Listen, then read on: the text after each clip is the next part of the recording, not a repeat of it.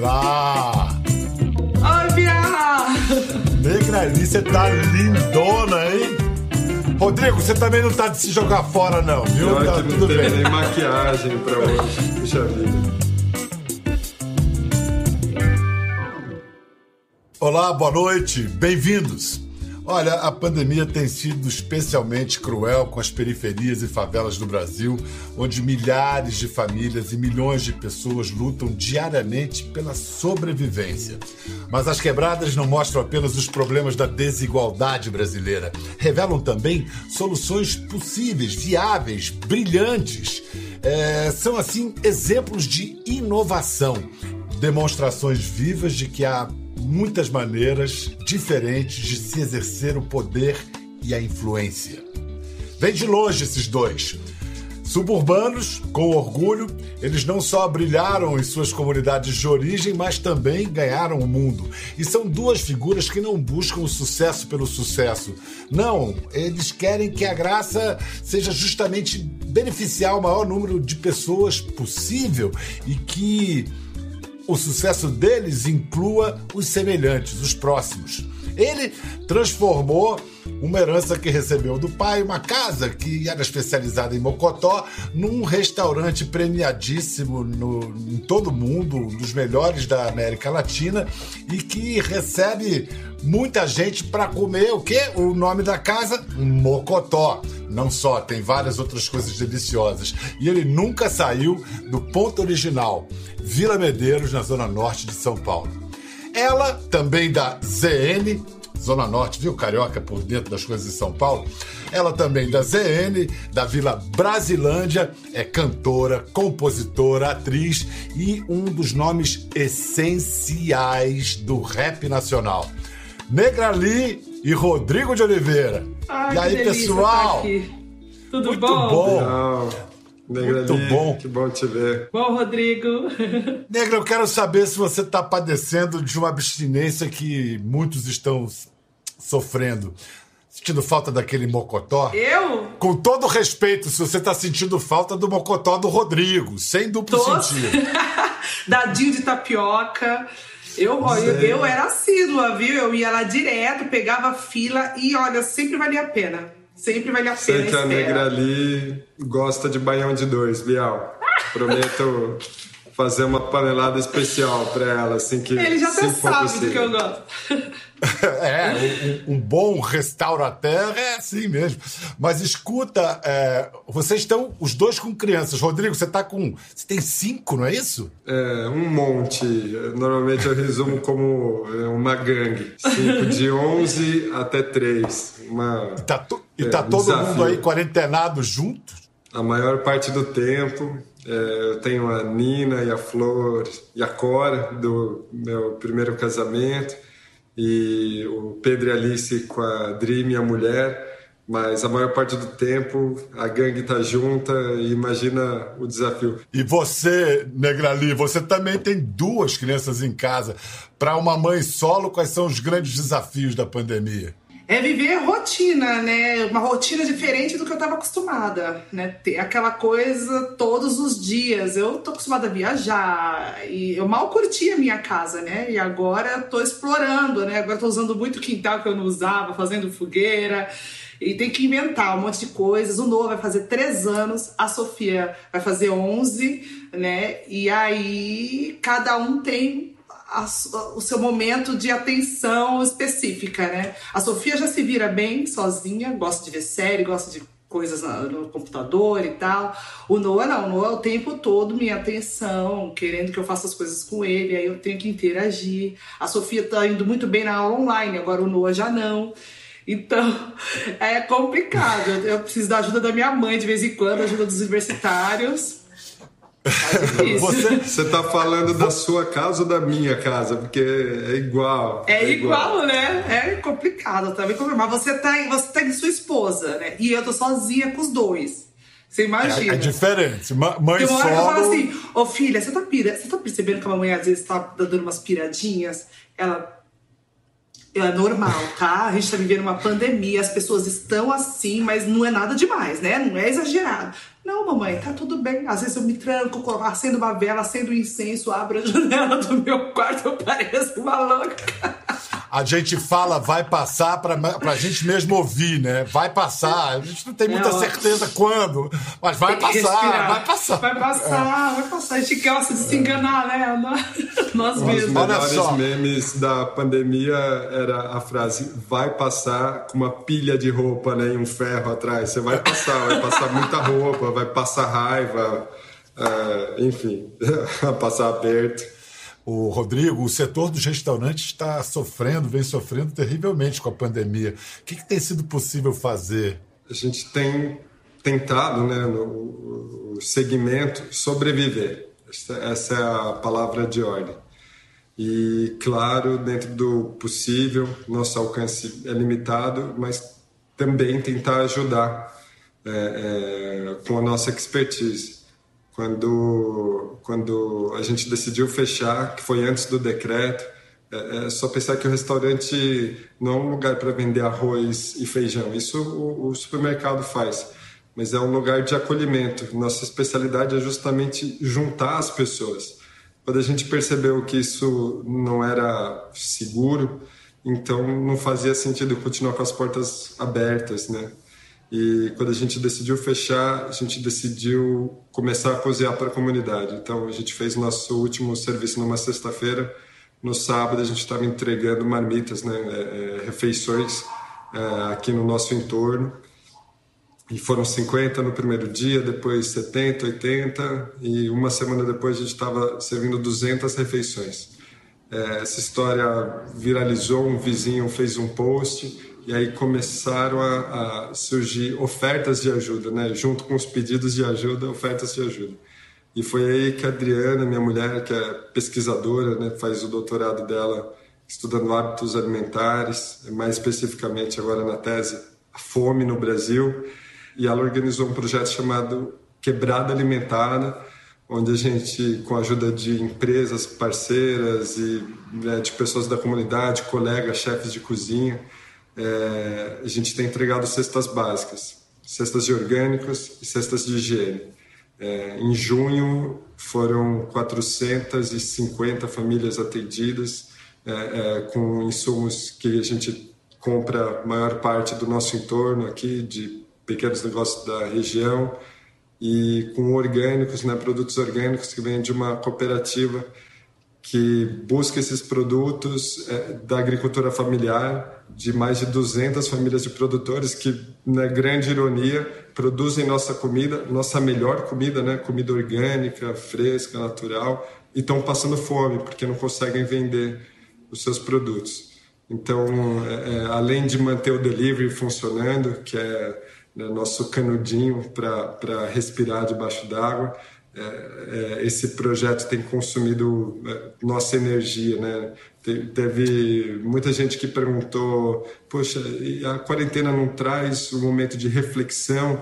É, sim, mas no nosso caso tem sido pura ação, porque da noite para o dia nosso negócio parece é, chavão, mas teve que se reinventar. É muito bonito ver como a gente está entendendo certas coisas da, de como funciona a sociedade, como está ficando claras as consequências da desigualdade, como funciona o sistema para um restaurante né, funcionar, os produtores.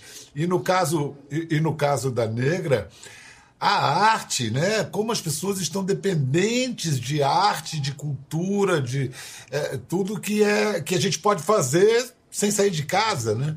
Vamos falar nisso, vamos ver o clipe, que é o clipe mais recente que a Negrali fez e que foi justamente gravado na Brasilândia pré-pandemia. Negrali, a impressão que a gente tem é que não, não envelheceu, ao contrário, ficou ainda mais atual, né? O que, você está dizendo, com a mensagem que você está mandando aí? Foi maravilhoso isso, ter feito essa homenagem para a Vila Brasilândia, porque eu acho que nesses tempos difíceis ela tem sido usada como inspiração, como esperança, né? Como, olha, estão vendo a gente, a gente está sendo visto, está sendo lembrado. Muito legal. Nossa, foi muito especial é. para mim. Muito bonito, ganhou tanto, tantos sentidos, tantos significados, ganhou. além daqueles iniciais, né? Agora, você tem conseguido produzir alguma música na pandemia? Eu? Nossa! É? é? Que mar... Uhum. Eu estou preparando um disco todo por, por conta da, da pandemia. Inclusive, eu vou para o Rio de Janeiro, dia 25, ficar cinco dias lá junto com produtores, fazendo um acampamento criativo. Eu estou com nova equipe agora, nove, novo empresário, e a gente está com um planejamento assim, que é um sonho para mim, né? Lógico que se não tivesse a pandemia já estaria acontecendo, vocês já estariam vendo, então deu uma, uma atrasadinha, mas que é uma atrasadinha muito importante para a gente conseguir fazer ainda com sabe, mais intensidade, para ficar ainda mais visceral, do jeito que eu gosto, do jeito que a Negrali é. Vocês têm esse poder de comunicação, vocês alcançam a muita gente, multiclasse, né, de todas as classes sociais. E como é que vocês se entendem, se veem assim por, como pessoas poderosas? Porque vocês têm o poder da influência. O que, que vocês entendem por poder e influência e o exercício desse poder? Negra primeiro, Negra ali. Ah, eu acho maravilhoso porque eu, o que eu, eu entendo porque eu sei o quanto é é necessário, porque eu sempre busquei por referência, por histórias que me inspirassem, sabe? E era sempre maravilhoso ver uma negra na televisão, já que eu sou artista, e ver que ela estava ali, para mim, como eu via quando eu via a Thaís Araújo, a Bombom no programa da Xuxa, aquilo ali para mim era uma esperança, né? Então, e eu ser referência hoje para meninas negras por conta do cabelo, por conta da imagem, por conta da voz, por conta de onde veio e venceu. Nossa, tudo isso é maravilhoso. Parece mesmo que você tem um super poder, poder de transformar as pessoas, de inspirar as pessoas pessoas. Isso é maravilhoso. Você se reconhece nessa descrição também, Rodrigo? Claro, cada um na, no, no, eu ia falar cada um no seu quadrado, não, vocês não cabem em quadrado nenhum. Vocês, cada um na, na, sua área de atuação. Cada um na sua quebrada, né? Isso. Mas sim, me reconheço totalmente. É, é imagina, suburbano, filho de pernambucanos, né? A cultura nordestina é, sempre teve algum estigma, né? a, a cozinha do sertão é, tida no começo como pesada, feia, grosseira, pobre ou simplória, é, é, não, não, combinava com esse universo gastronômico, né? E fazer e, e, a gente tem um orgulho indisfarçado, né? De, de ter conseguido transformar essa cozinha, criar uma linguagem que não só o público local entendia, porque primeiro o desafio foi é, traduzir esse nosso conceito né, de tradição, inovação, do sertão, da quebrada, para o público paulistano que também não entendia, né? Não entendia que podia ser uma experiência gastronômica sair de casa para comer baião de dois, carne de sol, torresmo, dadinhos de tapioca. É, Ai, para mas com a gente Ai, eu amo.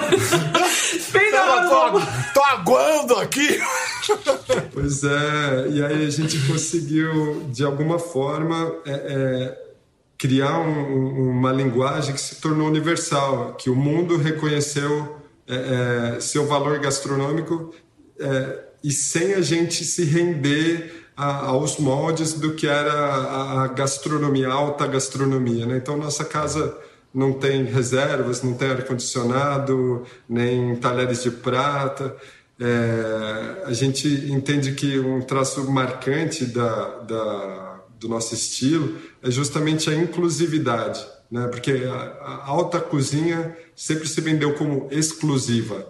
Pô, mas a gente vive num lugar onde o que tem de melhor já é para tão poucos mas será que na hora de comer, pelo menos, a gente não poderia estar tá mais perto, né? O dono do banco com o motoboy, o artista da TV, o jogador de futebol com o pessoal do bairro. E a gente viu que isso é possível. Mas lá atrás, Rodrigo, você tinha, você tinha vergonha de, de, de ser filho de imigrante nordestino? É, isso passou a ser um orgulho? Foi depois de muita, muito prato que você lavou? Olha, Biel, a gente cresceu, nasci e cresci em São Paulo, né? Me apresento como um paulistano de coração pernambucano. E aqui a gente vivia numa colônia nordestina, então a gente não tinha contato para além né, dos nossos conterrâneos. Meu pai e minha mãe têm famílias grandes, nossa família aqui era grande, mas a família que a gente vai fazendo, né, com os migrantes. Uh, e eu demorei para perceber o preconceito na, na escola, talvez que eu começava a, a sentir né, alguma maldade, alguns comentários, mas foi justamente quando comecei a, a trabalhar aqui que eu percebi que o que a gente fazia não era visto como algo nobre. Não à toa, meu pai nunca me quis aqui dentro, né? Sempre falou para eu estudar. Eu, eu, trabalho aqui desde os 13 anos. Comecei justamente lavando louça, mas assim, muita louça, né? Imagina que era museu, meu pai, mais três pessoas, então eram pilhas infinitas de cumbucas, talheres e tal. Eu, eu acho que eu merecia um título de PhD, porque é, numa época anterior às máquinas de lavar, imagina, né? Aqui a gente mal tinha uma cuba, né? uma pia, mas é, é meu pai queria ver a gente fazendo qualquer outra coisa, é, menos nessa lida tão sofrida, né? Que é, consumiu é, a vida toda dele. Ele ainda vem todos os dias para cá. É, e aí eu fui estudar, fui estudar ambientalismo, fiz engenharia ambiental, depois gestão ambiental, mas sem nunca deixar de trabalhar aqui. E aí um dia conheci a gastronomia no curso de gestão ambiental, talvez uma ironia. É, o irmão de uma colega fazia gastronomia lá em 2001, era muito novo, muito novo mesmo. Você ainda tem algum ar de novidade, né? Imagina naquela época. Então, eu me encantei com esse mundo, porque a nossa família não tinha nem recursos e também nem a cultura de frequentar restaurantes. Então, eu nunca tinha ido a um restaurante. E aí comecei a ouvir as histórias. Eu falei, mas você vai para a faculdade para aprender a cozinhar? É isso? E aí eu me deslumbrei mesmo e comecei a ler tudo que eu podia, pesquisar, até criar coragem, largar a faculdade e contar que ia fazer gastronomia. E aí foi um pega para capar. Você vê que, que transformação foi possível no tempo de uma geração só. Queria saber, Negra, se para você também, se você hoje reconhece uma mudança significativa no papel dos negros na sociedade brasileira, se a sua filha já tem é, os exemplos na televisão, enfim, na, na sociedade, que você não teve? Eu vejo uma diferença enorme, é, Bial, assim, na forma que ela pensa, na forma que ela ela acredita que ela vai conseguir certas coisas. Eu ainda tinha medo, na época, quando eu tinha a idade dela, eu sequer ousava pensar, sonhar muito alto, né? Eu pensava em ir até ali, porque eu não, conseguia me enxergar além Agora a Sofia não, a Sofia ela pode tudo. Ela pensa em, em estudar fora do país, ela fala em Harvard, ela fala em UCLA, ela fala em qualquer coisa, entendeu? Ela sabe que ela pode qualquer coisa, é bem diferente assim da minha cabeça assim na época. E eu acho que é isso que a gente está lutando mesmo, né, todos os dias, para que o negro tenha autoestima. Então eu fico muito feliz de ver esse avanço, como é bom ver a minha filha já ser diferente, já tão cheia de autoestima. Ela já ouviu coisas de, de, pequenininha sobre o cabelo dela, mas não atingia ela como me atingia, porque hoje a gente tem diversos produtos para saber lidar com o nosso cabelo, para usar ele da forma que a gente quer, entendeu? Então ela já nem aquilo não entrou nela, não deixou ela triste. Ela só comentou tipo, ai, a menina falou que meu cabelo é feio. Ai, nada a ver. Ai, não, assim, ah, acho que era inveja, mamãe, não sei. Ai. E esqueceu, e já tava tudo bem, tava superado, entendeu? Graças a Deus. Isso é incrível e não vejo a hora de ver como vai ser para os meus netos. É, não, e graças a vocês, é desse poder que a gente está falando, o poder transformador. Foram mãos negras que ergueram o Brasil, foram mãos nordestinas que construíram São Paulo, por exemplo. Então, é. vamos lá, vamos, vamos ao nosso projeto. A luta projeto continua, comum. é verdade. É isso. E graças ao poder e à influência que vocês estão aí exercendo, multiplicando.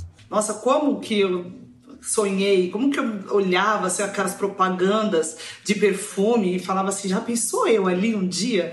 Nossa, isso para mim foi transformador e o cuidado que eles tiveram para fazer essa campanha, é, buscando é, essa representatividade é, inspirar as pessoas com histórias reais, né? Então foi aí unir o útil ao agradável, que é você tá ali bela, maravilhosa, vendendo perfume e ainda por trás ter toda uma estratégia é, pensada com carinho, com responsabilidade na mensagem que, que vai passar, aí é maravilhoso, né? Foi incrível para mim, foi novo e, e, e maravilhoso, inspirador. Rodrigo, para você, como é que foi a repercussão aí na vizinhança? Oh, foi tremendo, né? O comercial passou pela primeira vez na TV, os telefonemas não pararam. Não sei se aconteceu com a Negra ali, mas tipo, cê é louco, mano, tá galante vendo comercial da novela. Tá cheirosinho, tá cheirosinho. Pois é, é eu bom. vejo. De verdade, foi um grande presente, né? Porque contracenei com a Negrali, da qual sou fã muito antes dela ter pisado no restaurante. É, conheci figuras como Marcelo, é, um modelo que saiu dos é, mercados de, de Salvador para estrelar as maiores passarelas aí do mundo. É, e, e, e, acredito muito nessa mensagem de que o, o poder está ganhando novas caras e novos formatos, né?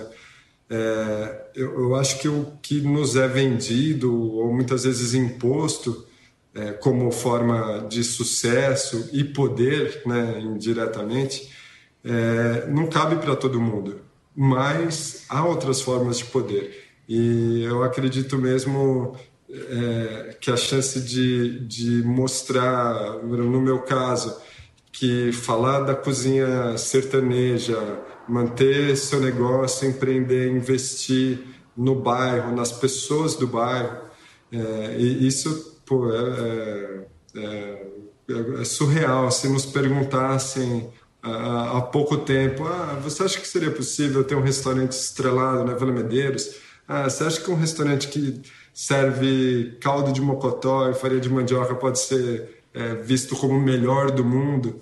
É, e, e sim, a gente provou que sim, é, mas sem a ilusão de que é, é, sim, nós somos os melhores, porque, é, aliás, é muito subjetivo para medir, é impossível medir, mas isso prova sim que nossa mensagem tá tá chegando às pessoas. A gente conseguiu encontrar uma linguagem, acho que com a música é parecido, porque não é só o que você fala, é como você fala, não é só o que você serve, é como você serve, é a história que você conta. É, você falou aí da, de que nós vivemos de histórias, né? Nós construímos histórias, contamos histórias, você conta do seu jeito, Negrali conta do jeito dela. Você sabe, Negrali, que esse cara agora vai, vai cozinhar para californianos, vai ter restaurante em Los Angeles. Em que Ai, pé tá isso? É. Quando eu for para lá, eu vou, vou comer lá. Ah, e vai, vai ser o mesmo cardápio do Mocotó? O que, que você está levando para lá? O mesmo cardápio do Mocotó? Não, a gente entende que o Mocotó ele depende desse contexto, né? A gente está pensando num restaurante que leve o Brasil sem caricaturas, sem, é, é enfim, apelar para os estereótipos da nossa cultura, da nossa cozinha, dentro de um contexto extraordinário, que é a Califórnia, Los Angeles, que se tornou um, um epicentro assim da nova cozinha americana, tem um grande movimento de renovação lá, restaurantes extraordinários, chefes do mundo inteiro chegando. Então é um projeto único, claro que bebe né, nas fontes do sertão, do mocotó, do Brasil plural, que é o balaio, é, mas vai ser um restaurante novo, completamente novo. Tem uma coisa nova, diferente, vindo com esse poder emanado das periferias. Você, o que você acha, Negra, de possíveis mudanças sociais mais permanentes e profundas a partir do exercício desse novo poder aí? Eu acho maravilhoso. Acho que é, o mundo está ficando pequeno, né? A, a proximidade de, das culturas, é, das, das, do, do socioeconômico, né? De pessoas pobres com ricas, de, de estilo, de roupa, de, de tudo, assim. A gente hoje está muito misturado e eu acho isso incrível. Negra, minha querida, muito obrigado pela conversa. Rodrigo, brigadíssimo também. Obrigado e a você, Bial. Continue, continue nesse caminho. A gente agradece, o Brasil agradece. Espero poder recebê-los em breve aqui, na hora certa. Mas sei que, sei que vão ficar boas lições aí. Tô contando os dias. Beijo, Negrali. Tchau, Rodrigo. Tchau, Biel. Obrigada. Tchau, obrigado. Obrigado, gente. Até a próxima.